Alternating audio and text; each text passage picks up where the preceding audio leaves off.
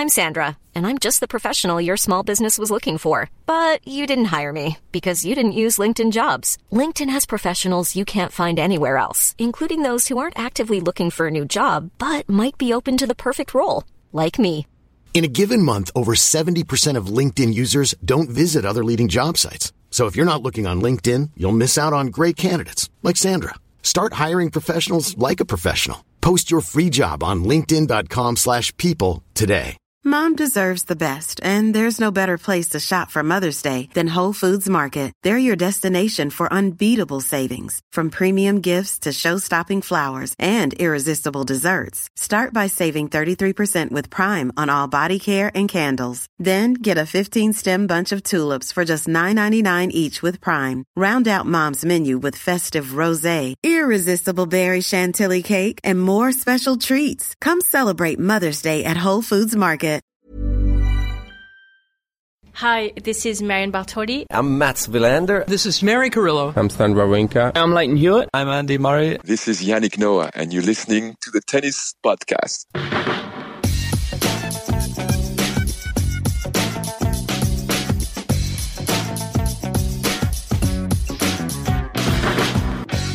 Hello, folks, and welcome once again to the tennis podcast Olympics Relived, uh, where today I think we're going to be focusing on just the one Olympics, given our attempts uh, in the last episode to cover two Olympics in one go, uh, resulting in our longest ever pod. We're pretty sure that nobody made it through right to the end, which is a shame because uh, there was some great content towards the end of that pod. And if you do, if you did make it through to the end, you're a trooper. Uh, congratulations and thank you. And if you haven't, I encourage you to go back. Maybe treat it as a kind of two episode type deal. Uh, but yeah, we've been kind to you, and we're uh, we're splitting them up this time. And my dream of uh, of Olympics relived proliferating into a full blown sort of daily podcast situation has come true. Hooray! It was all in the planning all along. Um, yeah, I, I did sort of think we could get two of them in one, and then when we got to an hour and fifty minutes, I thought I thought that sounds quite long for us. And then and then and then I discovered that Joe Rogan does a daily podcast and most of them are over 3 hours. Oh my god. Yeah. One of them build was, it they will come. One of them David. was 358. Yeah. So that's that's the future guys. 3 hour 58 minute podcast every I day. still remember last year David saying sometime in the future we could go daily for the whole year. That was a, those were words Yeah. that came out of David's mouth last year. And when I said for the for the full year, I meant for the rest of our lives. which now suddenly feel like they're stretching before me like a long long narrow highway um, instead the, the the dream that david got was was doing two french opens worth of uh, of grand slam dailies five grand slam dailies uh, in a year but anyway that's for the uh, the murky and uncertain future In a year of three Grand Slams maximum, five Grand Slam dailies. Ridiculous. What are we all doing with ourselves? We're reliving the Olympics. Hooray. And uh, today we've arrived at Olympics that I can remember. Also, hooray. I mean, I remember 92 a bit. We were just discussing this before we started recording that I kind of, I remember being aware that Linford Christie had won, had won gold in the 100 metres because that was such a big deal um, in the UK. But I don't, I don't remember sitting and watching any of it. Whereas with Atlanta, I, I do remember. I do remember watching bits and bobs of it. I certainly remember the bomb that went off in Atlanta prior to, to the games happening. What a yeah, what a what a huge story that was. I remember it being a a, real low point for Team GB. um, very few golden moments for us, or only only one gold. And I remember I remember Michael Johnson doing what Michael Johnson did. Michael Johnson, who is now one of one of my favourite uh, sporting pundits, does a lot of work for the BBC. But in terms of the biggest uh, events and stories globally at the 1996 Atlanta Games, Muhammad Ali, who actually that's another thing I remember. Do you remember him lighting the the Yeah. torch at the opening ceremony? I'd say that's the the most vivid memory I have because it was completely kept under wraps. Yeah. Nobody knew he was doing that. A- and he hadn't. And he, everything he was, was- very rarely seen in public at that that stage, wasn't he? Yeah. The lights, the lights were out. Suddenly they came on, and suddenly he was there with his hand holding the Olympic torch, ready to light the the full Olympic torch for the for the duration of the games, and his hand shaking with Parkinson's disease, and he still and he managed to do it, and it was it was such a moving moment. Are you aware of that moment, Matt? Obviously, you were. Oh, absolutely, yeah. Oh, right, I- okay. yeah, I, yeah, I've seen that quite a lot. I What never want to sort of throw you under the bus with how young you are. Yeah, it's going to be the next show where the Olympics that I can remember. To quote a previous relived, I am alive in 1996. just, He's just. alive. Um, but yes, But that's is- that's a good test of sort of how iconic a moment is, isn't it? If yeah. if you're sort of if you feel like you've you remember it, even though you weren't even alive or aware of it, that's What Yeah. was the Olympics? I think it might have been Seoul. We didn't we didn't cover this yesterday when they accidentally set the doves on fire during the What? lighting of the Olympic flame. What- was that what? Seoul? You're both looking at me uh, with blank expressions, and I'm concerned I've made this up. But I'm okay. sure What you've got to do now, Matt, is keep talking while I Google. I'm sure. Doves. I'm sure that they used to release doves as some kind of, you know, like a symbol of peace. And then in South Korea, they released them too early, and they were sort of perched on the Great Olympic Torch, and then they and then they they lit oh it. my and, god, there's a video. and it became it became like a kind of barbecue of. Of the doves, and then I think since then they haven't um, they haven't released. Oh my doves. god, this is absolutely harrowing.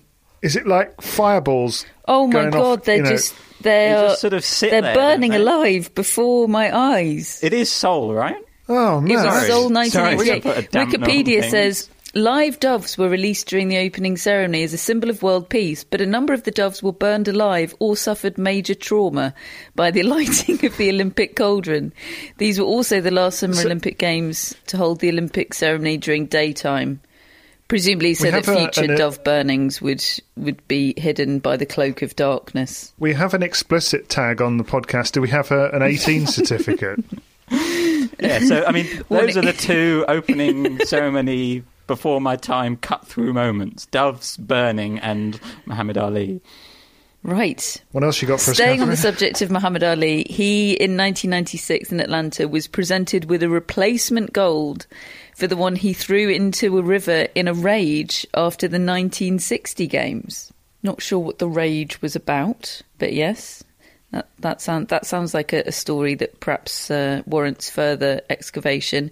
Uh, Lai Shan Lee won windsurfing gold for Hong Kong, the city's first ever medal and its last ever Olympics before becoming part of China.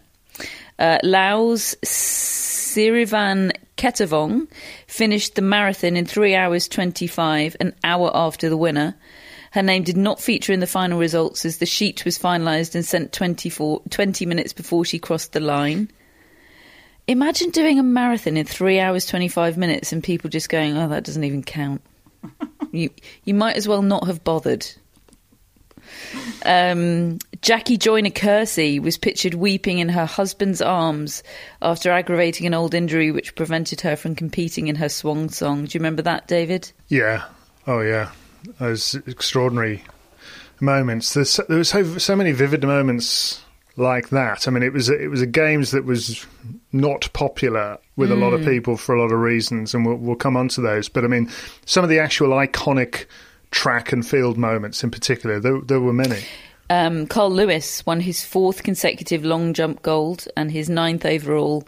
And um, as I referenced in, in one of my memories of the games, Michael Johnson took groundbreaking golds in both the 200 and 400 meters. And it was the, it was the way he did it, wasn't it? His completely iconic, upright style of running um, just kind of sticks with you. I think he set world records in both.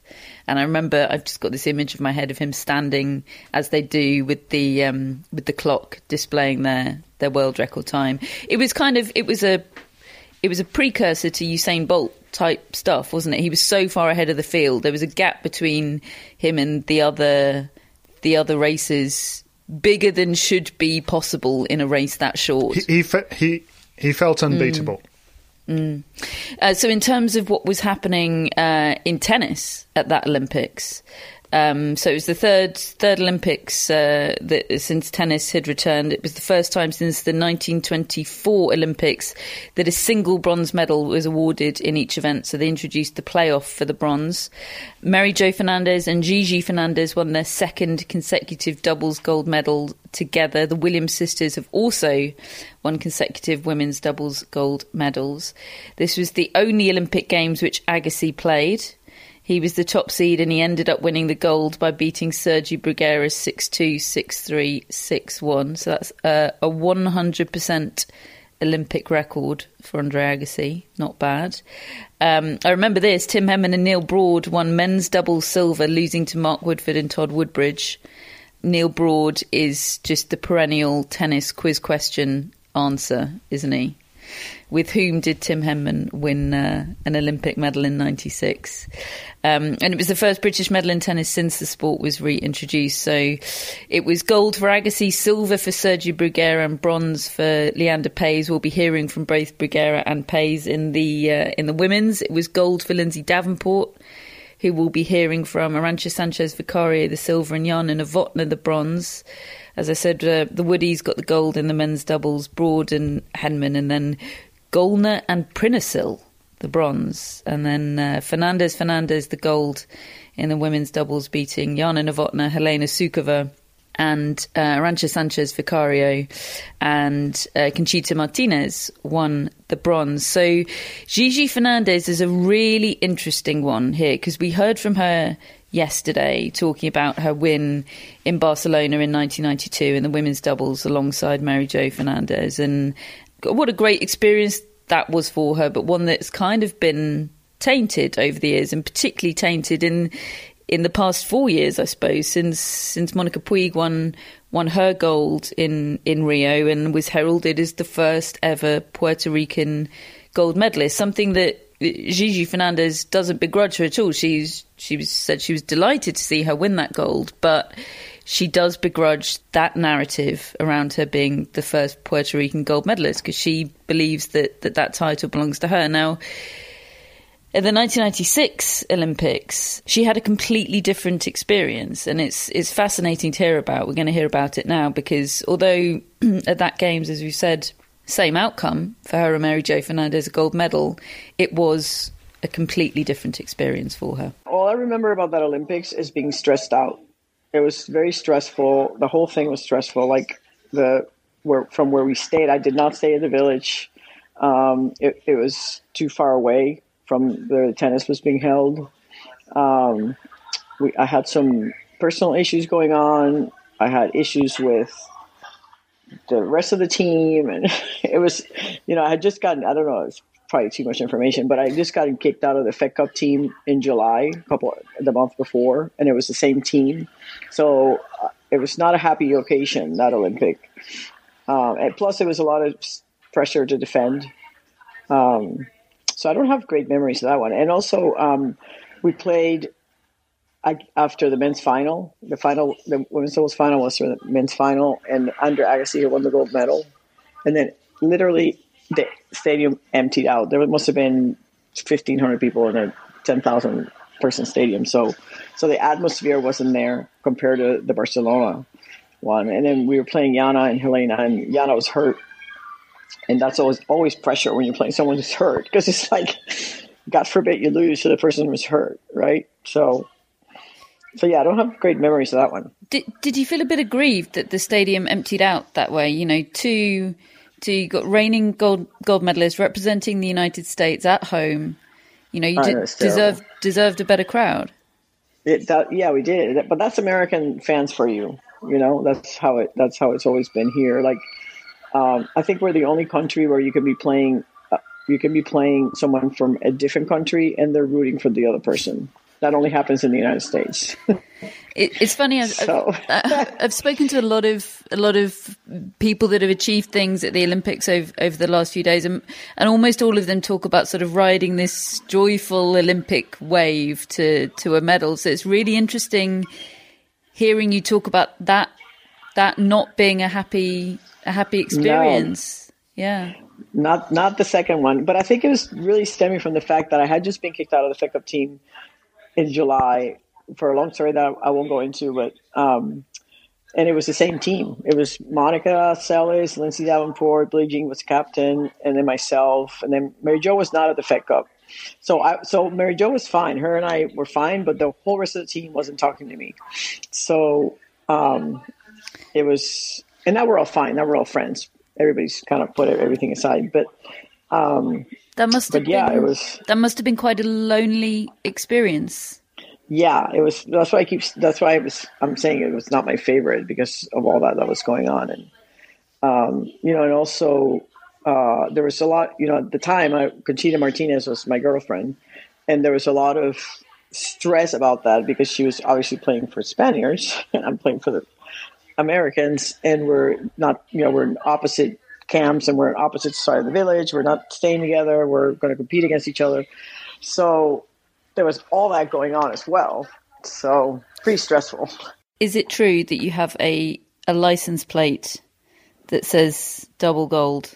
I did. I don't have it anymore. I had it um, when I was still playing. Like after I won the second medal, I think um, I got that license plate, but I haven't had it for 20 years. I had it in a car when I lived in California. Where is it now? I, I doubt there's many other people that that could use that license plate. I don't know where it is. I, I, I, should have saved it, but it's disappeared. I've moved 14 times in the last 25 years, so I, I threw it out in a move. Or it disappeared in a move. Someone somewhere is driving around with that with that license yeah. plate, a total fraud. Um, yeah. Unless it's Serena Williams, maybe. Um, yeah, where are your medals now? Where do you keep them? They're in a zip. They're in a Ziploc bag, and the bag that I flew on yesterday because I just came back. But they're usually I have um on my on my uh, living room I have like a little trophy case area, and they're they sit on top of a picture of each one of the when I was sitting in the podium. So it's a good memory.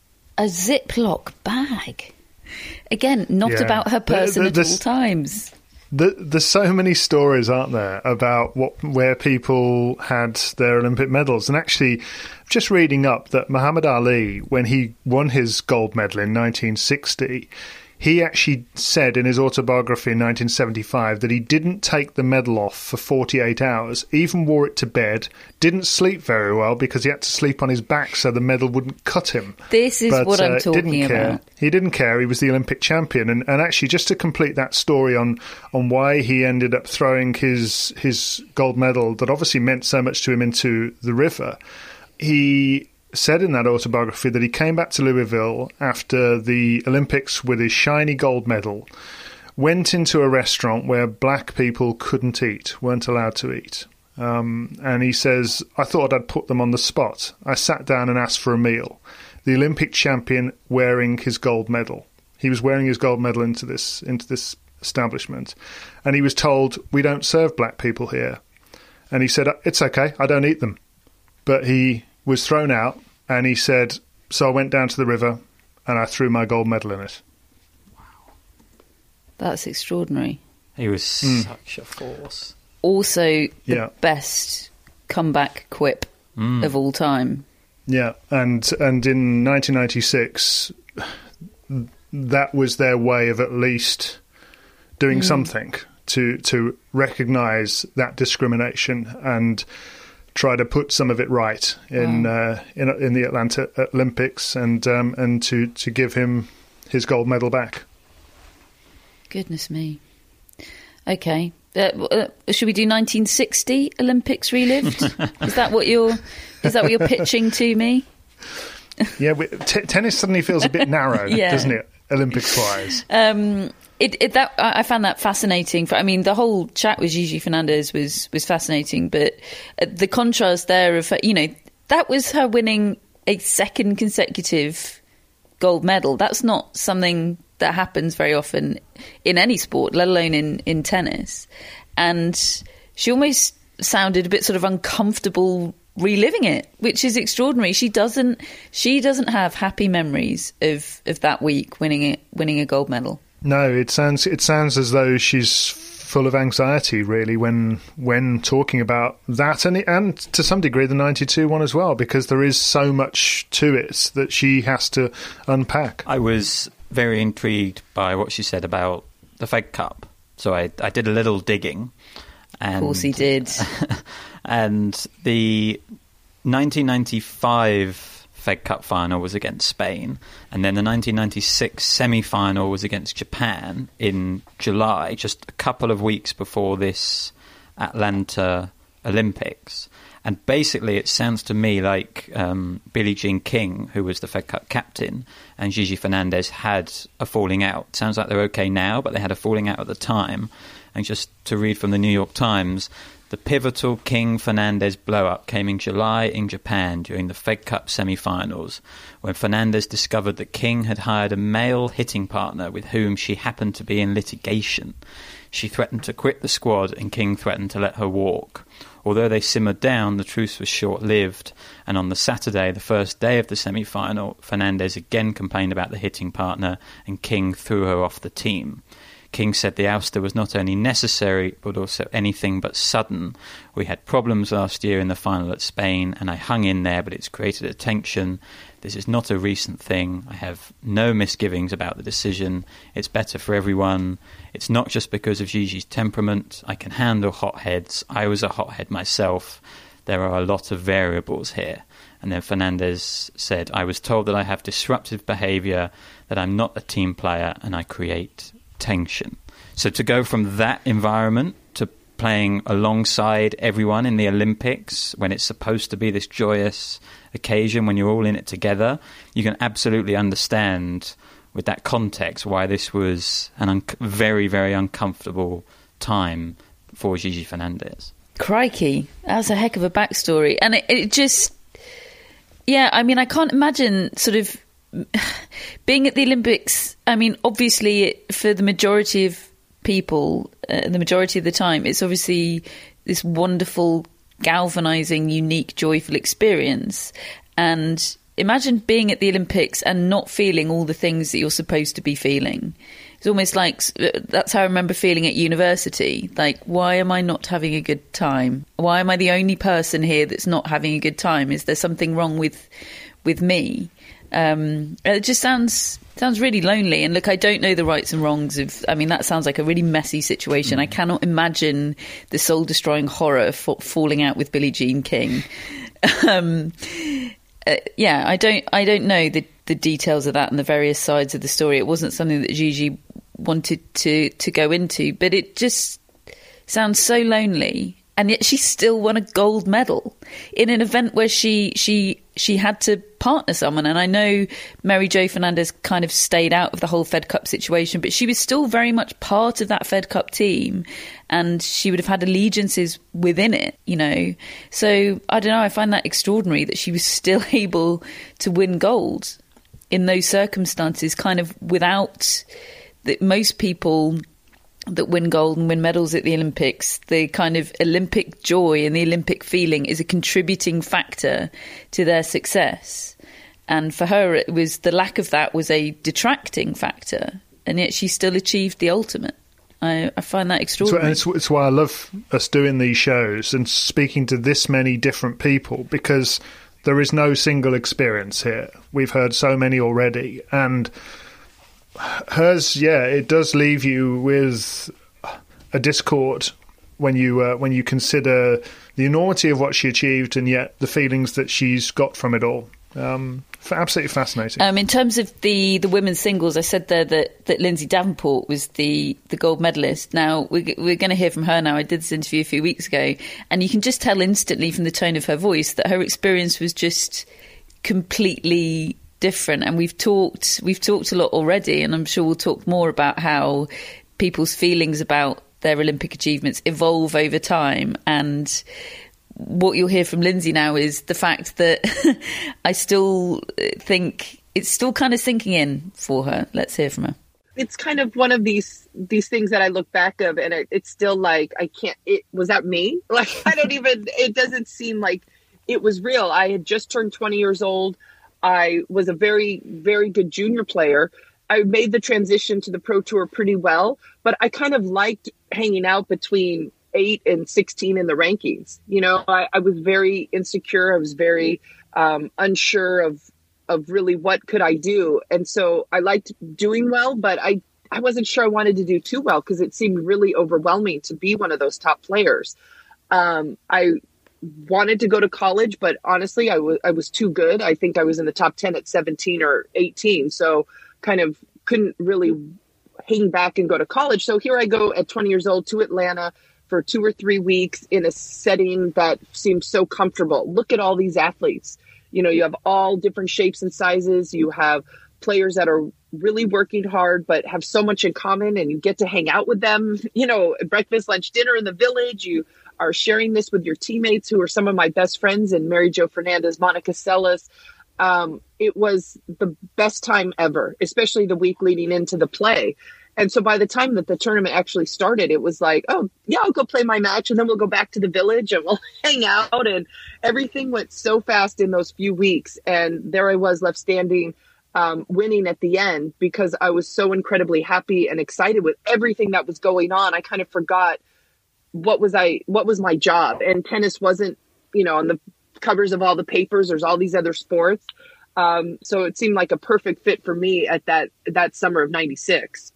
Where does it rank for you among your achievements? Where does it sit amongst the Grand Slam titles? it very um it kind of is almost tied with the US Open. I I kind of put the US Open a little ahead because when I was growing up, you know, tennis wasn't the medal sport. So I you know, always dreamed of winning the US Open if I could ever allow myself to kind of dream that big.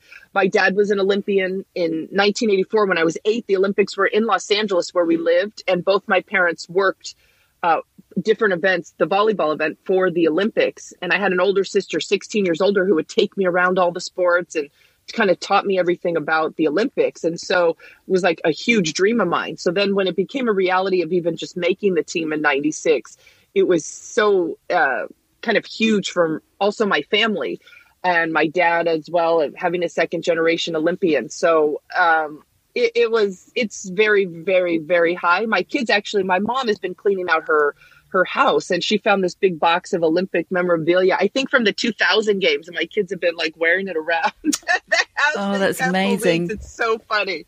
Another lovely little story of what people have done with their Olympic memorabilia. I mean, you can hear the joy in her voice, can't you? And it, I also found it interesting her talking about the fact that because tennis had only returned to the Olympics eight years previously, it wasn't something she'd been able to really dream of and aspire to. But it, she she she puts the Olympics. I, I think reading between the lines there, she puts that gold medal ahead of her Wimbledon title.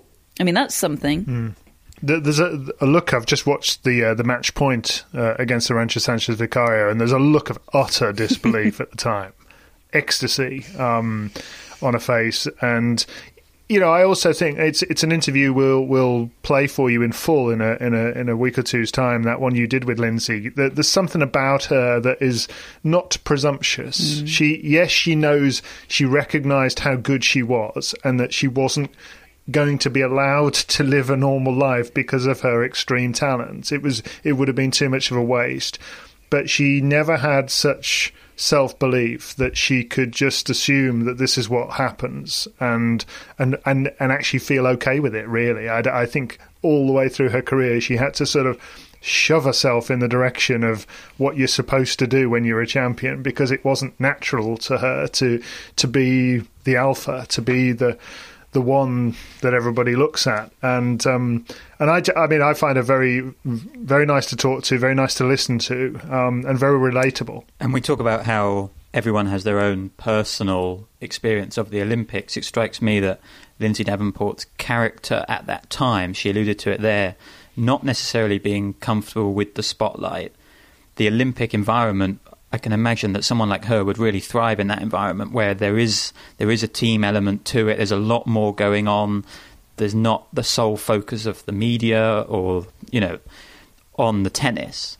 And I think she's an interesting case because she won the Olympics relatively young in her career and then went on to have even better Grand Slam results. It was a platform for her to go on to do more in a way that for some players you know, we talked about Mečíř and Rosset yesterday. It wasn't for them, but but for Davenport it was. Um, and I think also that year, '96, she just started working with uh, Robert Van't Hof, who would be her coach for a long time, and kind of completely transformed her training regime and her diet as well, and just became a much much better player and athlete in in 1996, and kind of realized realized okay she knew what she was capable of but this was the first time that she actually realized that potential and achieved really really big.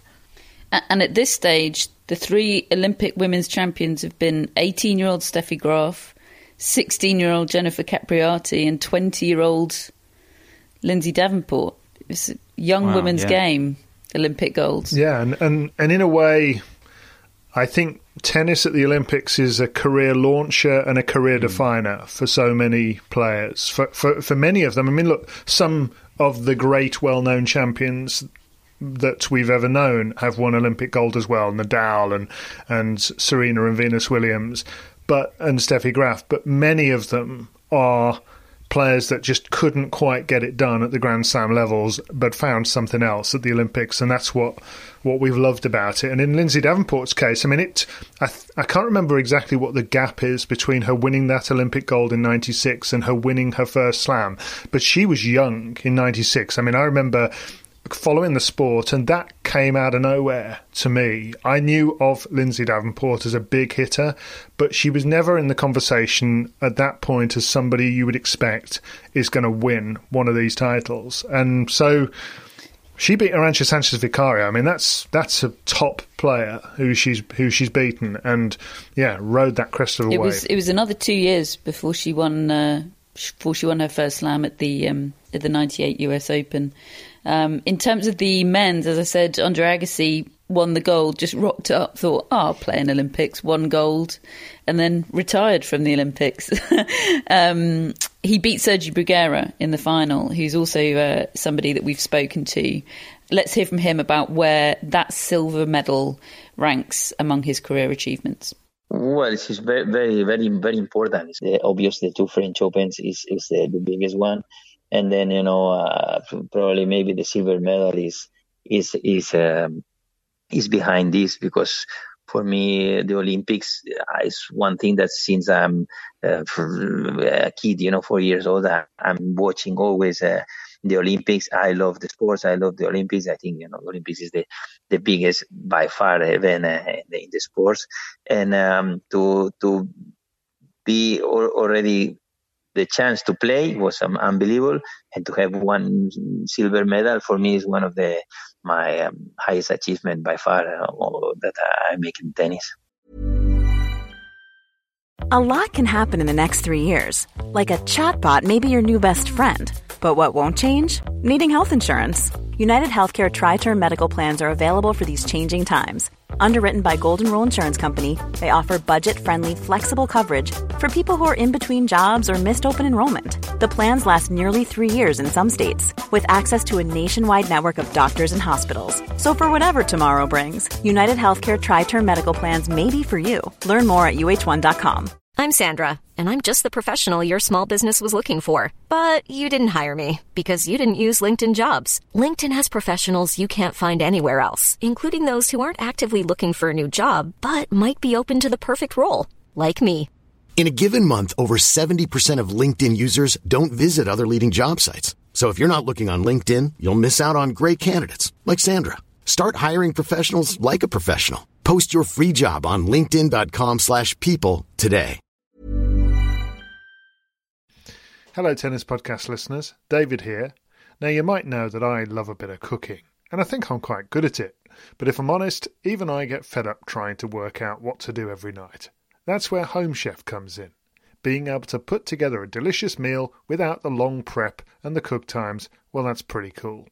Home Chef provides fresh ingredients and chef designed recipes conveniently delivered to your doorstep to simplify your cooking experience. They have over 30 options a week and serve a variety of dietary needs, so you don't have to worry about what to make ahead of time. Not only is it convenient, but it's economical too. Home Chef customers save an average of $86 per month on groceries. Now, for a limited time, Home Chef is offering Tennis Podcast listeners 18 free meals plus free dessert for life and, of course, free shipping on your very first box. Go to homechef.com slash tennis. That's homechef.com slash tennis for 18 free meals and free dessert for life. You heard it right. Some people question the inclusion of tennis in the Olympics. What what would you say to that?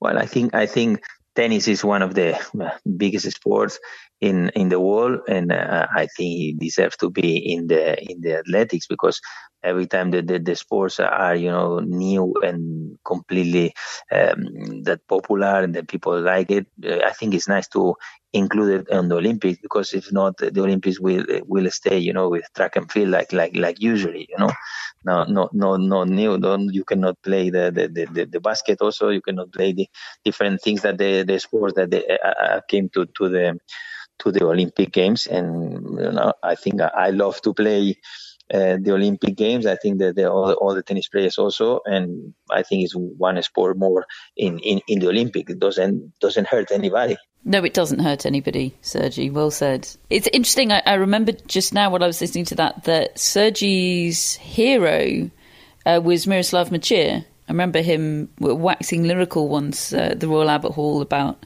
how much he loved Miroslav Mečíř. And uh, yeah, presumably he would have. I wish I'd asked him about it now, but presumably he would have watched Mečíř win win his gold in in '88, and and uh, I assume that was significant for him. Although I would say to me Mečíř's gold feels bigger now than it did mm. back then. When you see it on a list and the Olympics has become more significant for tennis, seeing him on that list and, and actually seeing the reaction he had because he was so overjoyed and overwhelmed. But in a wider scale, all our eyes were not on the Olympic tennis events; they were on the other tennis, the other sports. Um, but yeah, I, I, so I think it's grown in that way.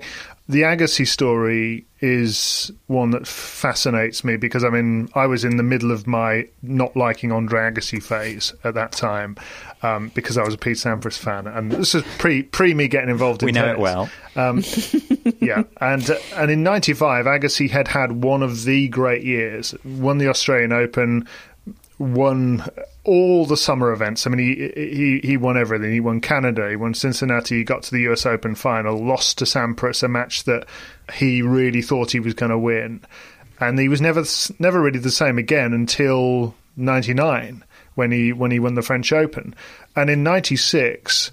Although he was play, capable of playing good tennis, his motivation clearly was not there generally versus the, the year before.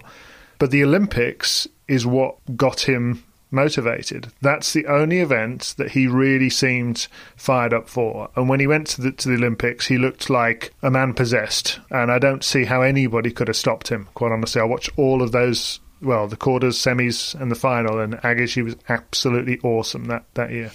And it's it's that thing again of losing a, a silver medal and winning a bronze. Well, actually, I say again, this is this is the first Olympics actually where that came to prominence because it was the first Olympics, uh, as I said at the top, where where you there was a playoff for the bronze medal. We're going to hear from um, from Leander Paes now that Matt has formed a, a beautiful, beautiful friendship with. What's that, buddies, Matt? Yeah, he he, he wants to be. he he certainly wants yeah, to be. He he wants to go out for tea. I, I didn't have the heart to tell him I don't drink tea. Did you lie and say, "Yeah, that sounds great"?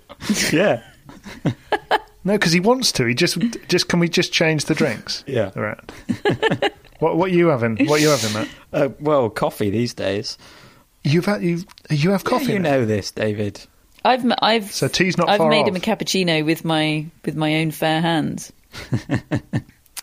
um, so yeah, so, Sergio Bruguera, the the silver medal medal winner, and look, he sounds chuffed with that, doesn't he? He's happy with the silver medal. But we're going to hear now from from Leander Paes, Matt's bestie, who won who, the gold, uh, who won the sorry, won the bronze at uh, at that Olympics. Go, yeah. go ahead, Matt. Well, I was going to say until I'd spoken to Leander Paes, you were the most enthusiastic person I knew about the Olympics, and it's possible that Leander Paes has slightly usurped you. Is he in, out in Olympics me? I think he has. The whole time I was doing this He's interview, got a medal. I can't compete with that.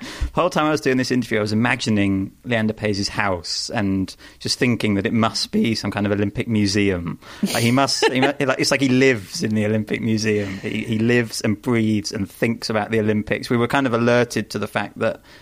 Well, I was alerted to the fact that he would be an interesting person to talk to, just going on his Twitter profile, and he's got O L Y after his name, and his and his picture is of the Atlanta medal ceremony. And you know, this is a guy who's won loads and loads of Grand Slams in doubles, but it's well, as you'll hear, the the bronze medal in the Olympics is uh, is what he thinks about most. I think in life.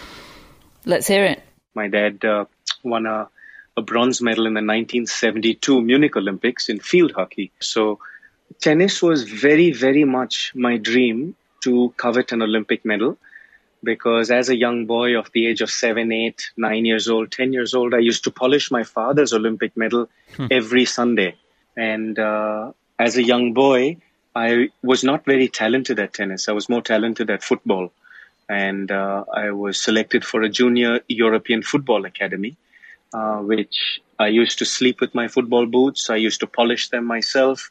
I used to walk around my school and walk around, you know, in, in regular daily life with the football at the end of my feet, juggling it nonstop all day. Football was my passion, you know, and uh, I had to give up my passion at the age of 12 because I realized that India was not going to make the Olympics in football, you know, and in the 80s, in, in the early to mid 80s, um, I had to change my profession from football to an individual sport where I thought I could get to the Olympics and win. And uh, in 1986, when I realized that the Olympics was coming into uh, tennis, I uh, switched over to uh, tennis uh, so that I could make it to the Olympics and try and emulate my father. Wow, so the Olympics are the very reason you are a tennis player? 100%. Wow. That's incredible. the Olympics has been a bit of a karmic journey in my life. And I'm very humbled by uh, uh, the fact that I get to uh, uh create dreams for 1.3 billion plus Indians and prove that with a lot of hard work and belief in yourself, even you can be an Olympic champion, you know? And the culmination of that lifelong journey for you was winning a bronze medal in singles in Atlanta in 1996. What are your memories of that run? Man, I have to go back to my journey as a young boy to uh, win Junior Wimbledon and the US Open, be number one in the world. Then took me to 1992 when I had to qualify and earn my playing jersey in the Olympics in Barcelona. I went off to Osaka, Japan, and in a monsoon uh, climate in Osaka on a surface that was alien to me on clay, I had to qualify for the Barcelona Olympics in singles. And uh, once I did that and came back, Ramesh Krishnan and myself played doubles in the Barcelona Olympics, and uh, we almost won a medal there. Because also, mate, if you remember, in both Seoul and in Barcelona, there were four medals given out. Mm-hmm. There was a gold medal, a silver medal, and two bronze medals for the semifinalists. And in the quarterfinals in Barcelona, after beating Woodbridge and uh, Fitzgerald, the top seeds in doubles, after beating the Spaniards, Casals and Sanchez, the local favorite in doubles, Ramesh Krishnan and myself lost to Ivanisevic and Prpic in four tight sets. And that was in the quarterfinals to play in the semis, which was a guaranteed medal. And I came one short there. And I remember after that match, I sat back on my bench so heartbroken that I'd lost my chance to win a medal that I put my body, my soul, my mind into the Atlanta Olympics. And for four years, even though I had prepared from a five year old kid, for four years, I specifically focused on playing at Stone Mountain. And I knew that Ramesh Krishnan was retiring in, in, in, in before the next Olympics. I knew he was going to retire before uh, Atlanta. There was no other Indian kid on the horizon to play doubles. And I put my sole focus into singles. So I actually went off to far off places in Latin America to play in the same playing conditions as Stone Mountain, which had altitude. Stone Mountain, we were playing at about 780 meters above sea level, which was altitude. I knew that serve and volley tennis would uh, would prevail. So in that, I played off in Belo Horizonte in Brazil. I played in Quito, Ecuador. I played in Medellin, Colombia. I played in Bogota. I played in places that had altitude. And if you look at my history in 1996, I actually missed a lot of the grass court season and skipped Wimbledon. It's the only time I've skipped Wimbledon to go and play and prepare for Atlanta. So really, the single-minded focus uh, was so uh, relevant that when most people are surprised that I won a medal in Atlanta, my team was not because they know how much hard work and effort I had silently focused into performing in singles in Atlanta. The funny part is when I actually got to Atlanta and after the opening ceremony on the Saturday before the, the tournament started and the draw came out, I was drawn to play Pete Sampras. and the whole uh, Indian contingent and my team uh, looked at me and my captain actually, Jaideep Mukherjee at the time, of our, the captain of the Olympic contingent of India, he tapped me on the back when we all saw the draw and he said, Tough luck, son. You're going to have to prepare one more time. And I smiled at him as I gently do when people give me a no. I've had no's my whole life, mate. I've had a hundred doctors tell me I would never be an athlete because I have a heart disease as a young boy. I've had uh, many doctors tell me that I wouldn't be a, a great athlete because I had Osgood Schlatter's disease in my right knee because of all kicking off the football when I was 11 year old kid. So my whole life, mate, I've had people tell me no, no, no, no, no. I actually love it. I love it when someone tells me no. So when I saw that draw and my captain kind of instigated me by tapping me on the back, I just felt that there was some magic there. And Sampras didn't play that Olympics for some personal reasons of clothing branding or something like that. And Richey Reneberg came in. I beat Richey Reneberg because he defaulted in the third set because he could not handle the altitude conditions. I lost the first set 6 7. I won the second set 7 6. And at, I think it was 1 2. I was up a break in the third, if I'm not mistaken. He uh, pulled out of the tournament because he could not breathe in that altitude. And after I won that first round, something told me that the hard work was going to pay off. Just look at the karmic journey there, right? You're drawn to play Pete Sampras. You take four years to work your your tail off to prepare for this. Pete Sampras pulls out of the draw. Richey Reneberg comes in. You work hard, 6 7 7 6, 2 1 upper break. He retires. Then you beat Nicolas Pereira, who was number one in the world in the juniors in 1989, the year before I was. Then you beat in the third round Thomas Enqvist, who was number one in the world in the juniors in 1991, the year after I was. Then you come up against a Renzo Furlan and beat him on pure serve and volley tennis, 6 2 7 5. And then you play the mighty Andre Agassi, one of my best friends on tour.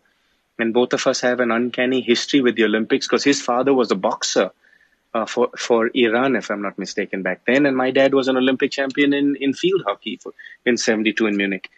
And we played each other, and I had two set points against him in the semis. And uh, he uh, uh hit a passing shot at 5 6 15 40 in the first set uh, where we both knew that whoever win that first set was generally going to be in the driver's seat because fast paced tennis, altitude tennis, whoever wins the first set is going to be even more aggressive. Uh, it was going to benefit. And at 5 6 15 40, he hit a passing shot uh, at my face. And uh, I had to hit the, the volley in an awkward position. My right wrist was in a vulnerable position, and he ruptured tendons in my wrist. And uh, the, the, the Dougie Spreen, the, the tournament uh, physiotherapist, came on and he said, Lee, you've got ruptured tendons in your wrist. You need to stop. You're going to jeopardize the rest of your career. And I basically turned to him in the heat of the moment, as, as crazy as we athletes are, and said to him, strap me up and let me back out. This is my chance to win an Olympic medal. Well, I didn't get the chance that afternoon because Agassi saved the, second uh, set point and won the tiebreak in the first set, 7 6, and then beat me, I think, 6 3 in the second. I was playing with that uh, ruptured uh, wrist tendons. And then I had to go into a hard cast for 24 hours because there was a break between the semifinals and the bronze medal match. I was the first Olympics, unfortunately for me, that you had to have a playoff for the medal. Mm. So I really had to earn it. And with that ruptured wrist, I had to come out and play one of my best friends from Brazil, Fernando Meligeni after losing the first set, I just found it was just mind over matter, you know, that day. I just found a, a, a mental space somewhere deep inside me to overcome that injury and overcome Meligeni's uh, southpaw, left-handed, unorthodox baseline tennis. And uh, when that last ball flew over my head beyond the baseline, uh, I had my hands up in the air, and most people thought it was in jubilation.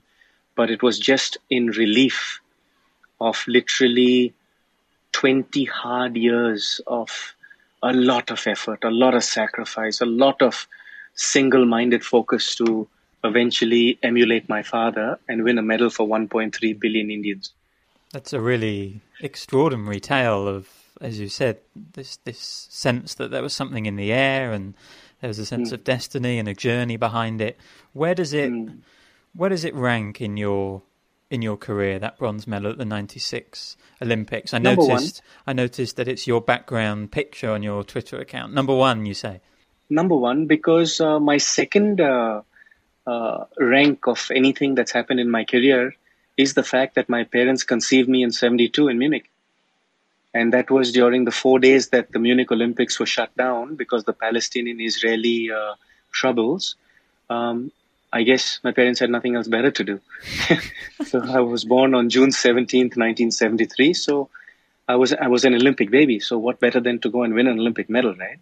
It just justifies the reason you're born. And then to now hold the uh, record for the seven Olympics, the world record for the most number of Olympics played by a tennis player, um, just makes it even more worthwhile, I think.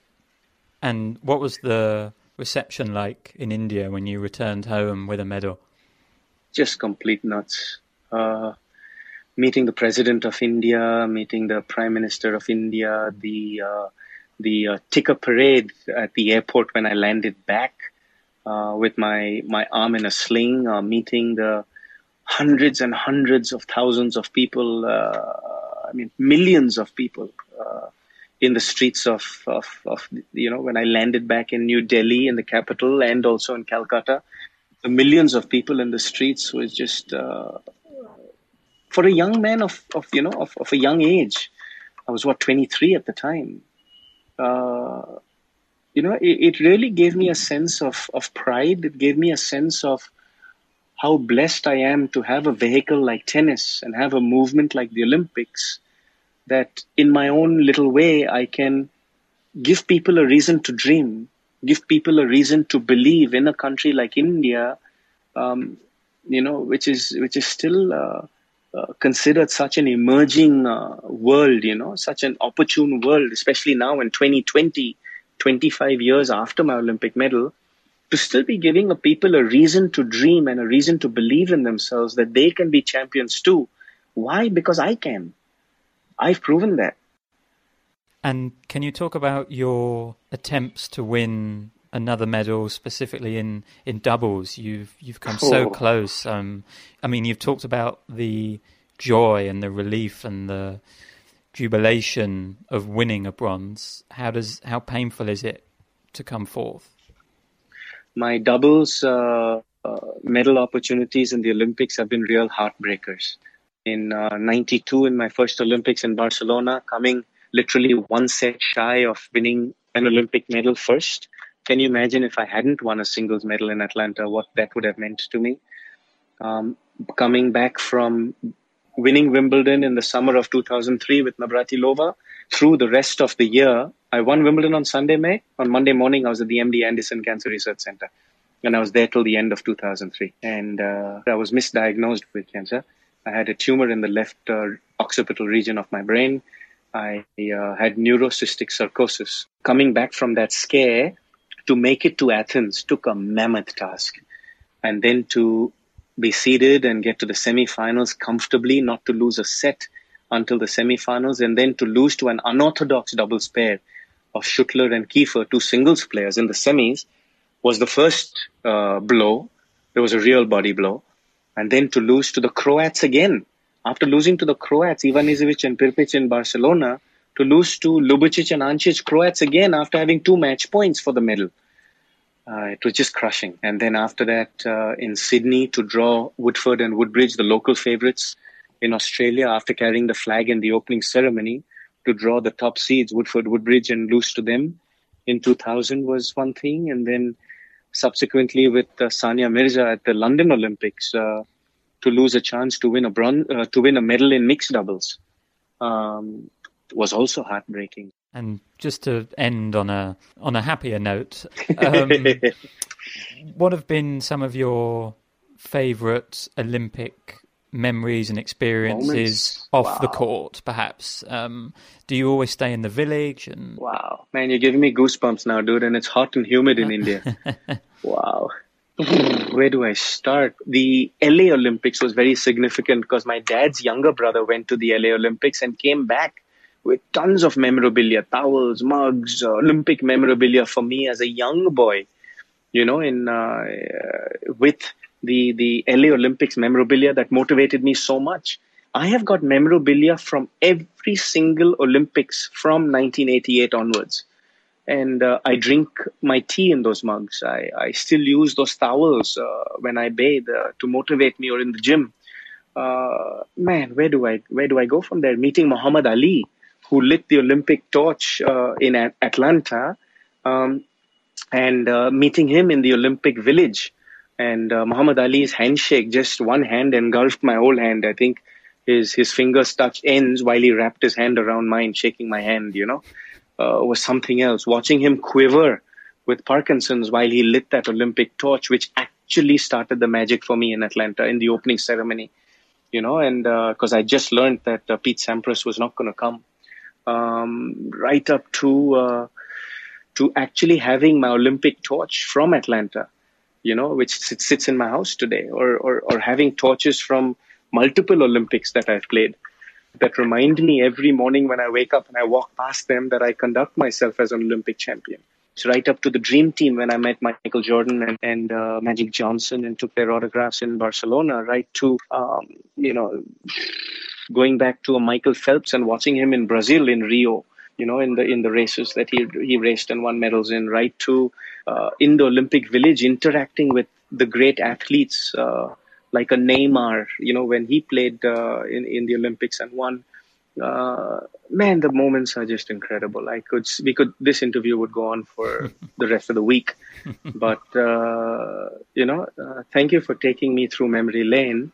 And uh, for me, I'm just a blessed young kid from India who's uh, been fortunate to have amazing parents who have motivated me and given me an opportunity and, and an environment in a country like India, which did not have infrastructure when I grew up, to emulate them and to be, you know, an Olympic champion. And I'm very grateful to the Olympic movement for for the opportunities that I've had. And if I do get a chance to up my world record from seven to eight Olympics, it'll be my greatest honor. Okay, you could show a bit more enthusiasm, Leander, mate. I mean, told you. Um, yeah, I mean, not using uh, Olympic memorabilia towels is obviously where I'm going wrong in the gym. That's where I'm insufficiently inspired, obviously. I mean, come on, Catherine, up your game. I mean, you know, you're talking about how you'd always have your medal about your person. Well, Leander has the entire Olympic shop and wears it on a He on drinks- a daily he'll be basis. drinking tea mat out of Olympic memorabilia mugs. Yes, you didn't Can- make me can a I coffee come to- from an Olympic mug. Can I come to that social event, please? 'Cause- Let's do it. Yeah. I, I also didn't expect to find out when and where he'd been conceived. That was um, that was a place I didn't think the interview would go. Um, Is there anything you don't now know about Leander Paes? Nothing important. I mean, I mean, there are only 13 Olympians who have competed in more Olympic Games than Leander Paes. He's got the record for tennis, and there's only 13 across other sports who've got more. And I was looking through the list with uh, with our friend and colleague Wooly, and she pointed out that you know you could argue that seven is the limit in terms of athletes who are both standing up and moving because um, there's a lot of there's sailing, shooting, rowing, equestrian. Are all, there are athletes who have participated in those sports with eight, nine, or ten um, Olympic participations, but seven is kind of the limit if you're if you're moving around on your feet. So if Leander Paes somehow can can make it to eight, this was this he planned to have his final year on tour this year and you play an he eight. needs needs to become a horse rider? No, I think he just needs to get through coronavirus and get to uh, get to Tokyo 2021, and then uh, then he will have that claim himself. But um, I mean, I wouldn't put it past him. He's he's certainly certainly a motivating factor for him. Although he's in a wait and see stage He- at the moment. he makes you want to go out for a run right now, doesn't Well, he? Well, he makes I me mean, want to take up archery. and, yeah. it's- What a storyteller! Oh, yeah, just just amazing. Let's um let's take a moment to bask in the Leander Paes glow, shall we? And uh, yeah, as predicted, we're going to need uh, one podcast per Olympics, I think. So we'll leave you in that ethereal Olympic glow created by um, Atlanta bronze medalist Leander Paes, and we'll be back with you uh, for our next episode about the 2000 Sydney Olympics, which by all accounts seems to have been quite a fun one. I'd have liked to have been at the Sydney Games. I'd have liked to have been at blooming all of them. But anyway, I was busy at school and other faff. Um, so, yeah, enjoy. Hope you have enjoyed uh, our reminiscer package about the 1996 Atlanta Olympics. And we'll be back next time with Sydney. See you then. Mom deserves the best, and there's no better place to shop for Mother's Day than Whole Foods Market. They're your destination for unbeatable savings, from premium gifts to show-stopping flowers and irresistible desserts. Start by saving 33% with Prime on all body care and candles. Then get a 15-stem bunch of tulips for just $9.99 each with Prime. Round out Mom's menu with festive rosé, irresistible berry chantilly cake, and more special treats. Come celebrate Mother's Day at Whole Foods Market. Cool fact a crocodile can't stick out its tongue. Also, you can get health insurance for a month or just under a year in some states. United Healthcare short term insurance plans, underwritten by Golden Rule Insurance Company, offer flexible, budget friendly coverage for you. Learn more at uhone.com.